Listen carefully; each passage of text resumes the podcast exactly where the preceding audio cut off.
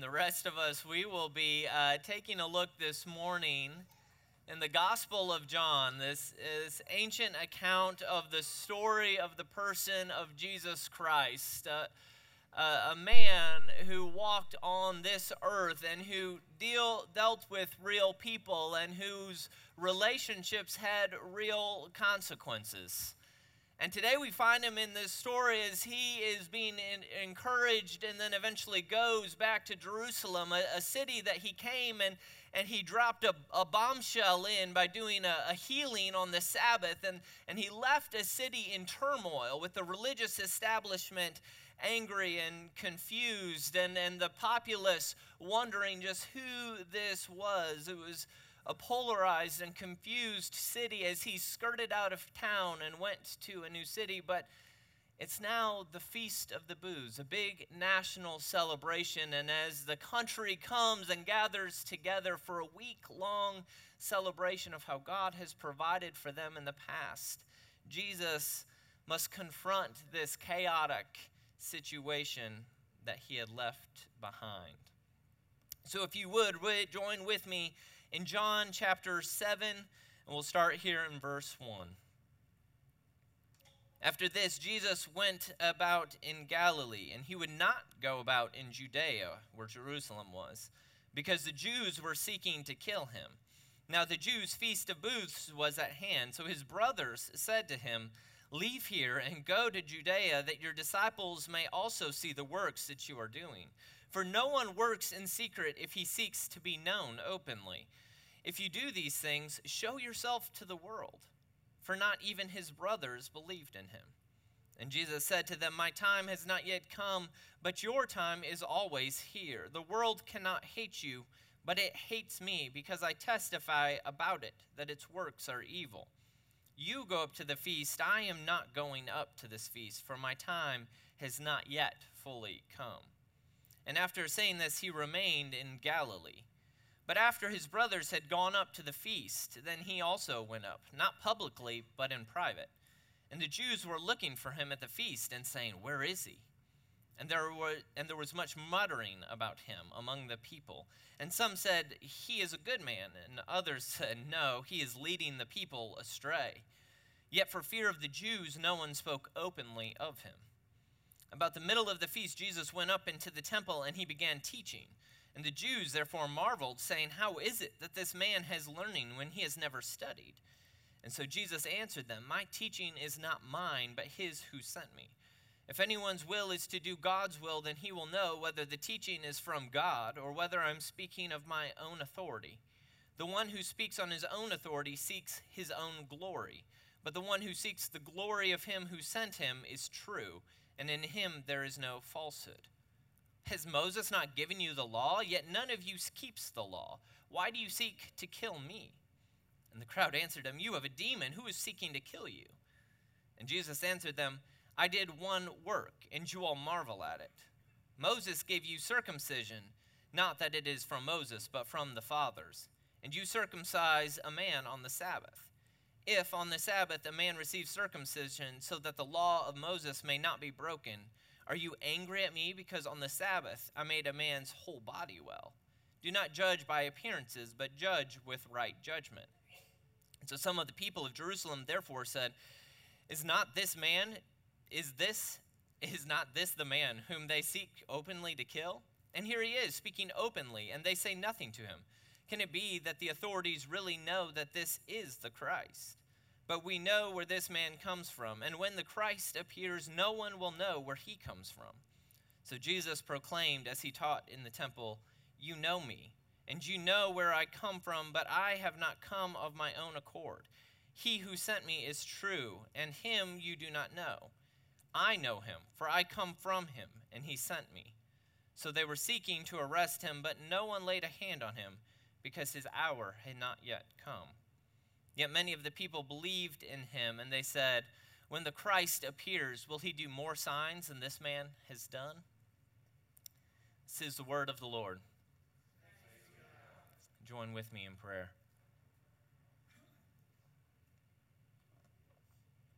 Lord God, as you spoke to these people, people who were confused about who you were and confused about the life that you were inviting them towards, Lord, you chose to show up that they might believe, that they might hear a word of truth, that they might see that there is life on the other side of you.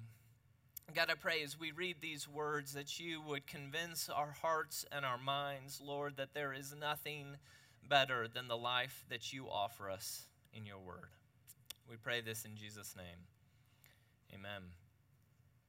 Well, Whitney and I, uh, when we were uh, college students, we lived in, in downtown Chicago. And uh, one of our first uh, winters there, first falls there, there's a, an annual big to do. It's on Michigan Avenue, which, if you've ever been to Chicago, is this very popular touristy street filled with all the all the shops and stores uh, called Magnificent Mile. And so every year, as the Christmas season approaches, and around Thanksgiving time, they have a big parade that we called the lighting, right? And they would have all, all, all, all, the parade come down, and then Santa Claus finally comes down. And as he goes down the street, he is waving his hands, and the lights of all the trees and buildings are coming on block by block by block as he does it. It's a major event, a major celebration. And so we eagerly grabbed our Starbucks and, and headed down to, to Michigan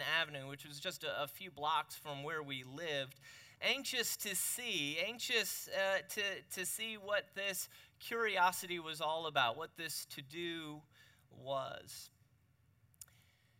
But as we came across the corner onto Michigan Avenue, we saw that this crowd was massive.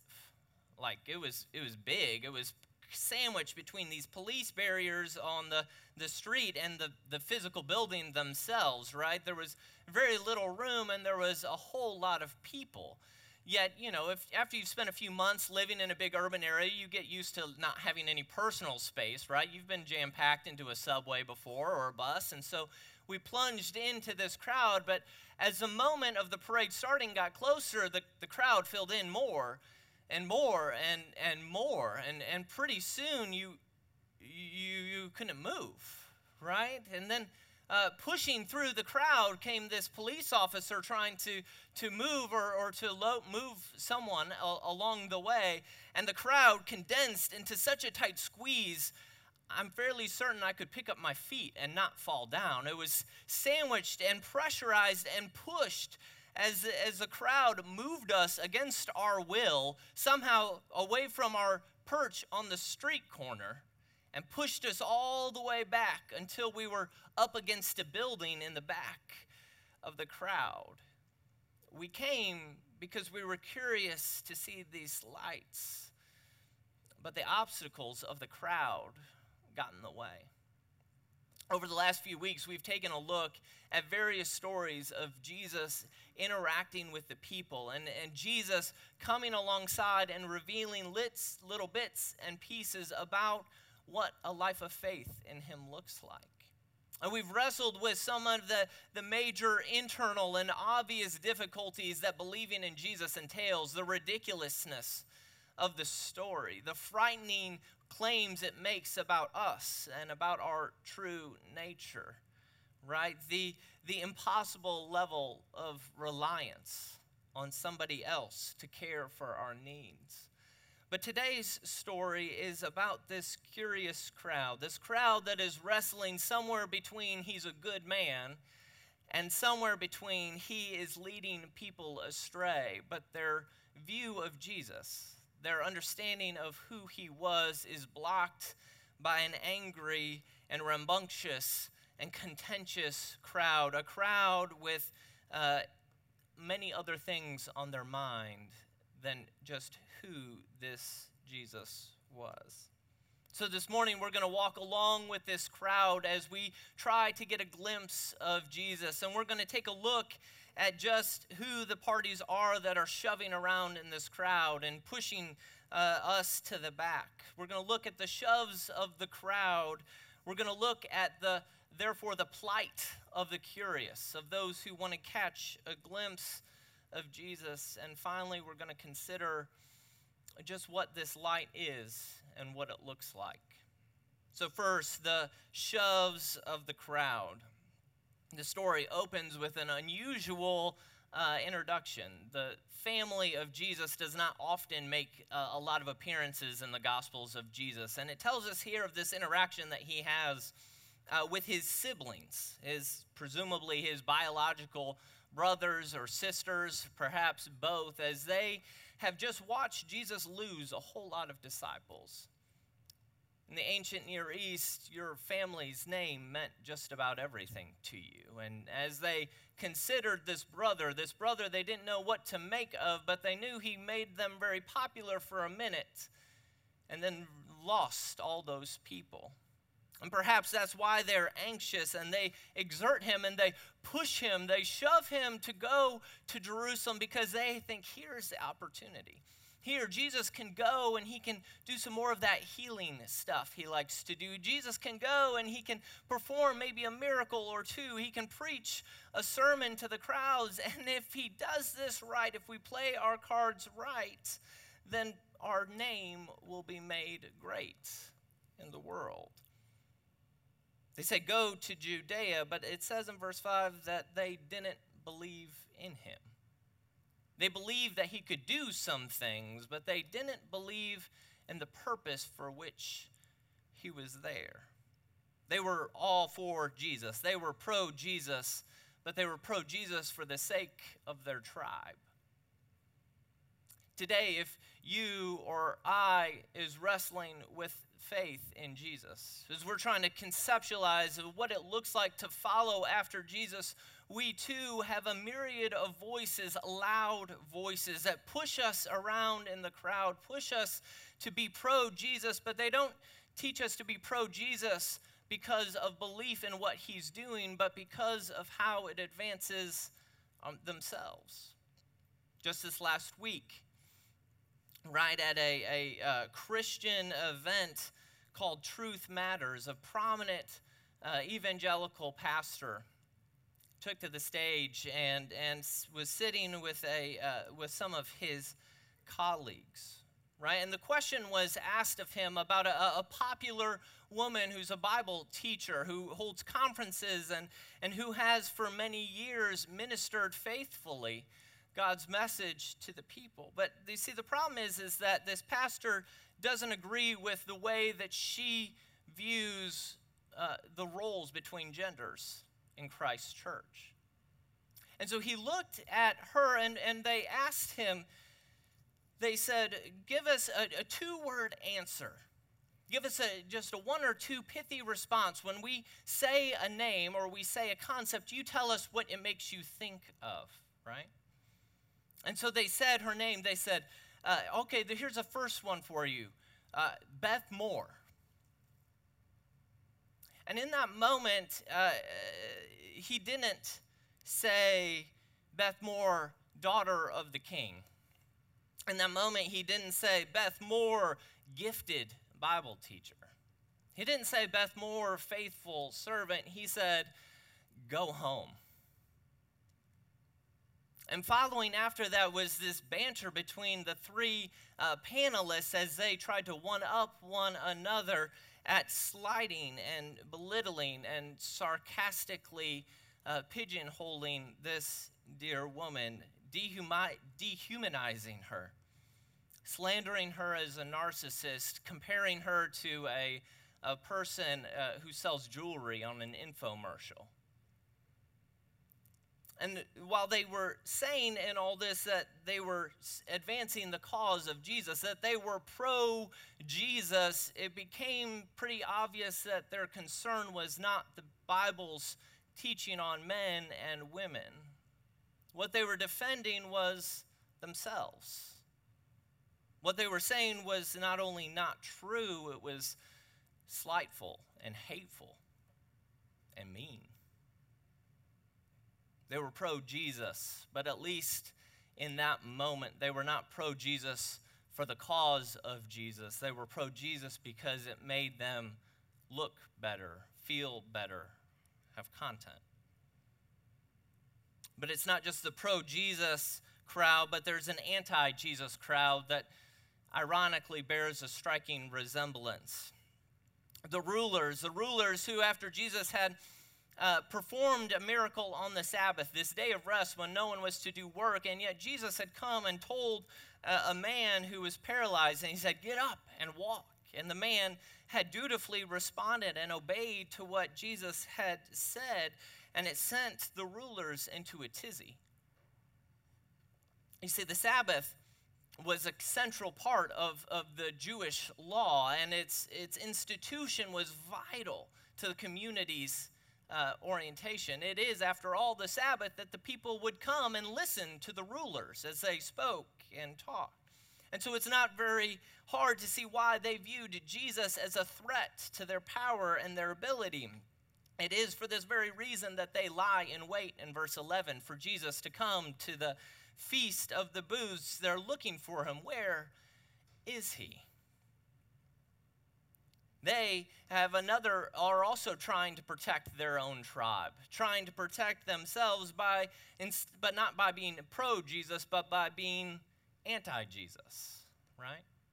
And if you are going to come to faith in America today, you don't just have to deal with the, the loud religious voices that are promoting themselves, you have to deal with loud anti Jesus voices, right? And we could pick a, a, a, any number of illustrations, right? But we'll just go with this week's news, right? Well, if we skip all the way over to, to London this week, we see this uh, a curious little incident where uh, Chick Fil A had opened a has opened a, a little uh, temporary pop up, a six month signed a six month lease in a mall, right, to uh, try to expand their chicken goodness uh, to the European continent. And of course, as, as you all have heard on, on the state side for several years, it was met with, with immediate backlash, right? This backlash of, of Chick fil A, that it, it, it is this hate filled group, that it's a group that is serving uh, their chicken, quote, with a, a side of hate, right? You remember the story, the news story that came out several years ago as, as the founder was asked in an interview about same sex marriages, and, and he responded uh, with his honest convictions, and it was demoralized and and and soon there was sit-ins and and stand-ins and and kiss-ins and in uh, offense to him right? And so as chick-fil-a opened into this new city a city uh, that was uh, is is centered on a, a different cultural moment than our own. It was met with immediate and fierce backlash, so much so that eight days after opening, the mall just this last week decided we will not uh, renew their contract, right? We'll not renew the lease for next year because it was, quote, the right thing to do.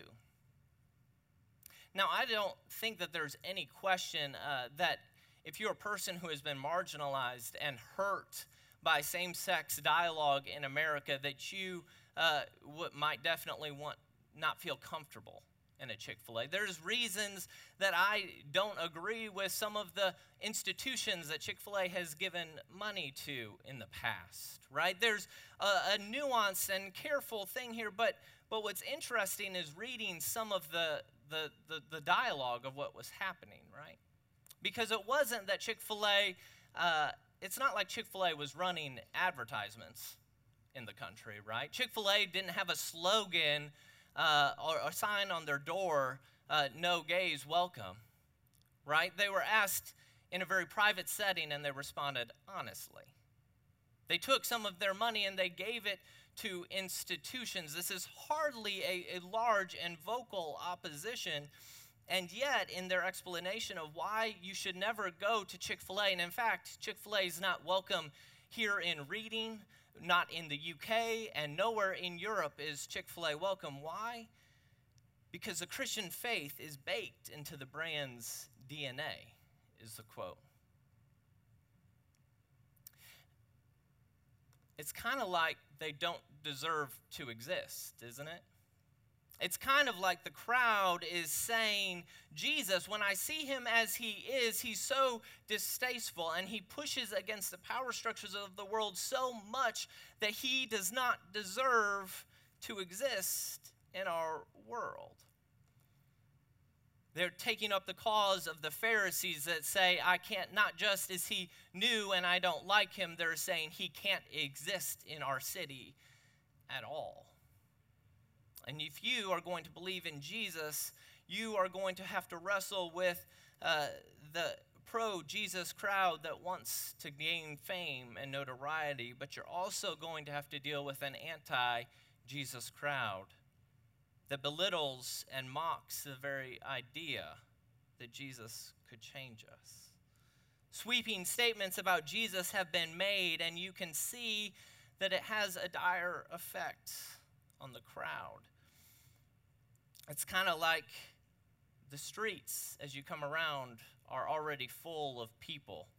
People who don't want you, nor do they care if you can see the actual lights of the Christmas parade because they have their own agendas. Which leads us to our next thing. What does these warring and contesting implications have for those who are curious? Those who have come and they want to know is this Jesus something?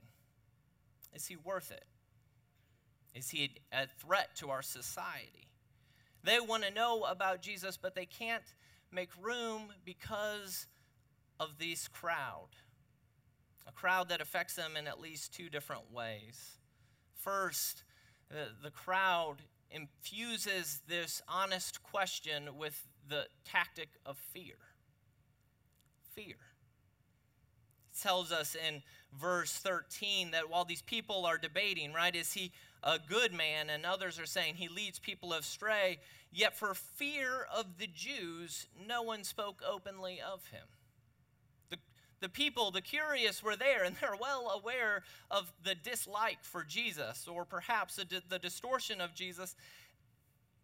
And they're afraid to be caught talking about it because what if they're talking and musing on the wrong side? What about if in their deliberations, in their processing of the information, they say something that leans too, too much one way or leans too heavily on the other? The fear controls the group that you see in verse 20, there's it's almost like this, this denial that this could possibly be the case. In verses uh, 25 and 26, we see the people, uh, when you see fear in a group of people, you see uh, these kind of croppings up of, of these conspiracy theories, right?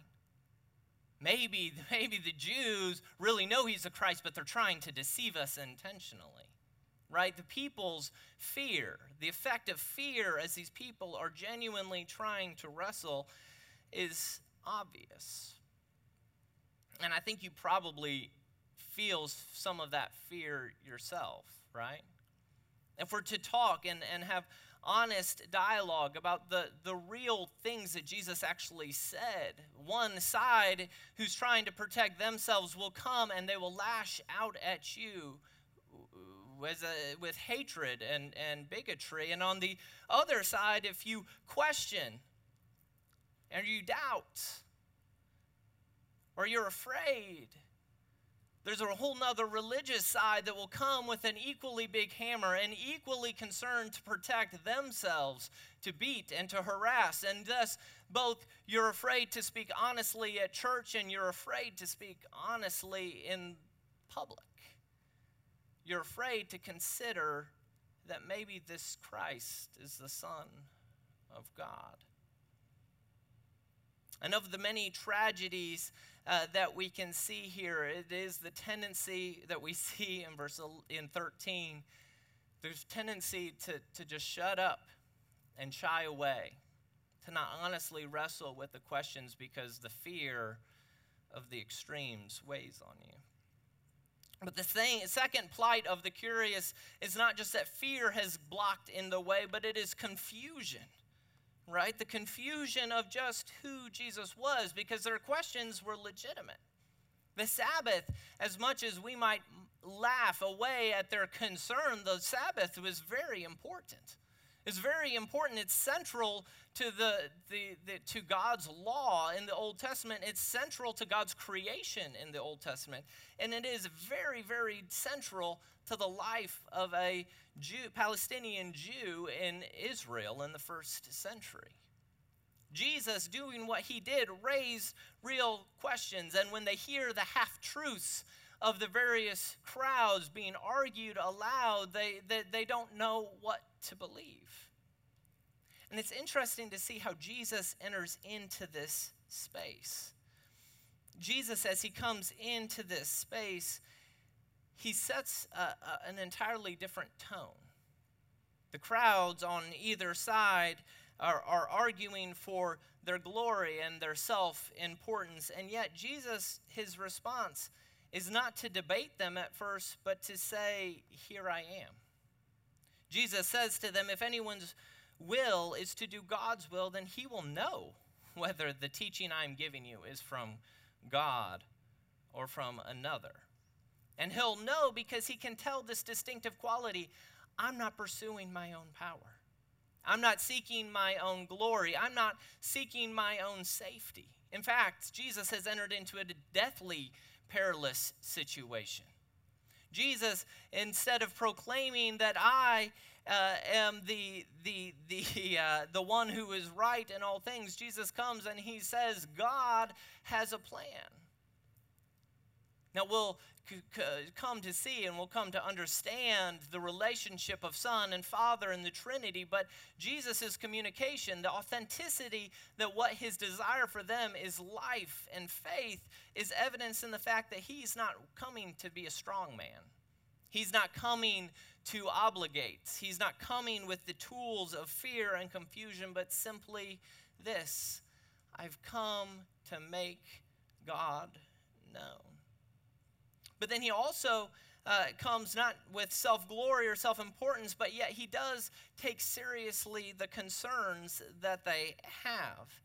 Jesus picks up uh, in this, it feels very choppy to, to modern readers here, right? But he, he goes and he says, Now, what is it that these Jews have been saying about me? That I don't take the law seriously. Well, those same Jews are trying to murder, which happens to be one of the Ten Commandments. So perhaps, perhaps there's a, a log in their own eye, right? Perhaps that they are not taking it seriously, but but think about this, and he gives a test case. The law requires that on the eighth day after a baby was born, that they would be circumcised, a work that the Jews considered to be a work. Yet there was a conundrum, right? Do you keep the Sabbath or do you circumcise the baby? The law said to do both. And so the people said, well, uh, apparently circumcision's more important than the Sabbath, so we will circumcise on the Sabbath. And Jesus says, if you're willing to do that little sign, perform this one little act of, of circumcision to, to make that baby in right relationship, in right standing before God, how much more am I fulfilling the Sabbath? Not taking away the Sabbath, but fulfilling the Sabbath, fulfilling all that's good in the Sabbath by bringing life to the whole body of a person. Jesus deals with their questions honestly because he's there without pretense.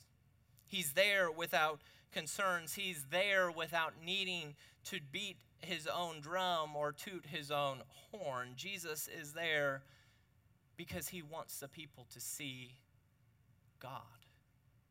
Jesus is there in the midst of a confusing and frightening time to cut through the, the, the, the, crowd that is pushing and shoving to present himself to the people that they might have life. As Whitney and I were uh, standing there in the, on the side of Michigan Avenue, and as the crowd pushed us farther and farther away from the street, we eventually ended up uh, by the, the building, a building that's next door, a, some, a shop. I don't even remember what it was, but the door was open. And so we quickly got away from the pushing and the shoving. We escaped into the store, right? And we hid out inside the store because the pushing and the shoving was so confusing and so uh, honestly frightening. That's how people get trampled to death, right? And so we went in the store and we spent an hour or two looking at knickknacks and, and clothes or, or whatever it was. We killed time until it was safe to go back outside.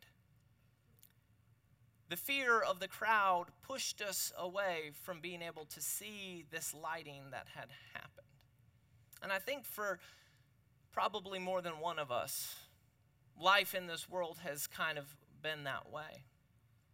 The crowd that you've interacted with church, the church that you grew up with, the, the, the, the dishonesty, the lack of ability to wrestle with questions, the lack of ability to deal with the messiness of this life, the fear and the confusion and the misnaming and the half truths have pushed you such to a place that to consider faith in Jesus is something you can't even see anymore. Or perhaps the, the pushing and the shoving of the anti Jesus crowd has made it to the point that, that to consider uh, becoming a Christian is so foreign and alien and impossible that you can't fathom it anymore. And yet, Jesus continues to show up in the story. Because the light is not there, is not affected by the pushing and shovings of this world. Whitney and I were pushed into the shop, but eventually, once we decided it was safe to go back outside, we, we came out of the doors. And when we came out of the doors of the shop and back out onto the street of Michigan Avenue, the crowds had, had cleared, and what we came out to was this magical, enchanted land, right? The cool breeze, the hot coffee, the lights that twinkled all around us. You see, the thing happened was is that while we were pushed and shoved to the side, while we were afraid and confused, Santa Claus marched right down the street, right? Turning on the lights. Because he was there to bring our enjoyment. He was there for us, even when we were not for him we left and we abandoned, we gave up on the question because the lights just seemed too hard to stick around to see. But Jesus comes and he brings the light into the world, and it is there, and it is open, and it is willing if you just come out outside. If you can confront the fears and the doubts and the confusion, if you come to wrestle not with those who yell his name so loudly, but to come and deal with him. A God who uh, is not silent, nor does he toot his horn on a megaphone. He doesn't come into the crowd with self promotion or self abasement. He doesn't come out of self defense or out of a martyr syndrome. Jesus comes to the crowd because he desperately wants them to see him. And while the religious and the anti religious shove and push for, for power Jesus comes for you. Because his desire is, is that we might believe in him, and that by believing we may have life in his name.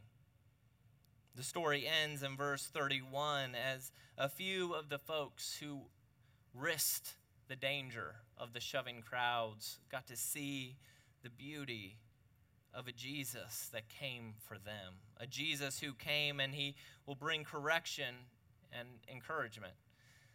He'll bring change, but he'll bring stability. He'll bring doubt at first, but he'll bring hope and comfort in the end. A Jesus who lived in real time and place to deal with the real problems and fears and doubts of his people.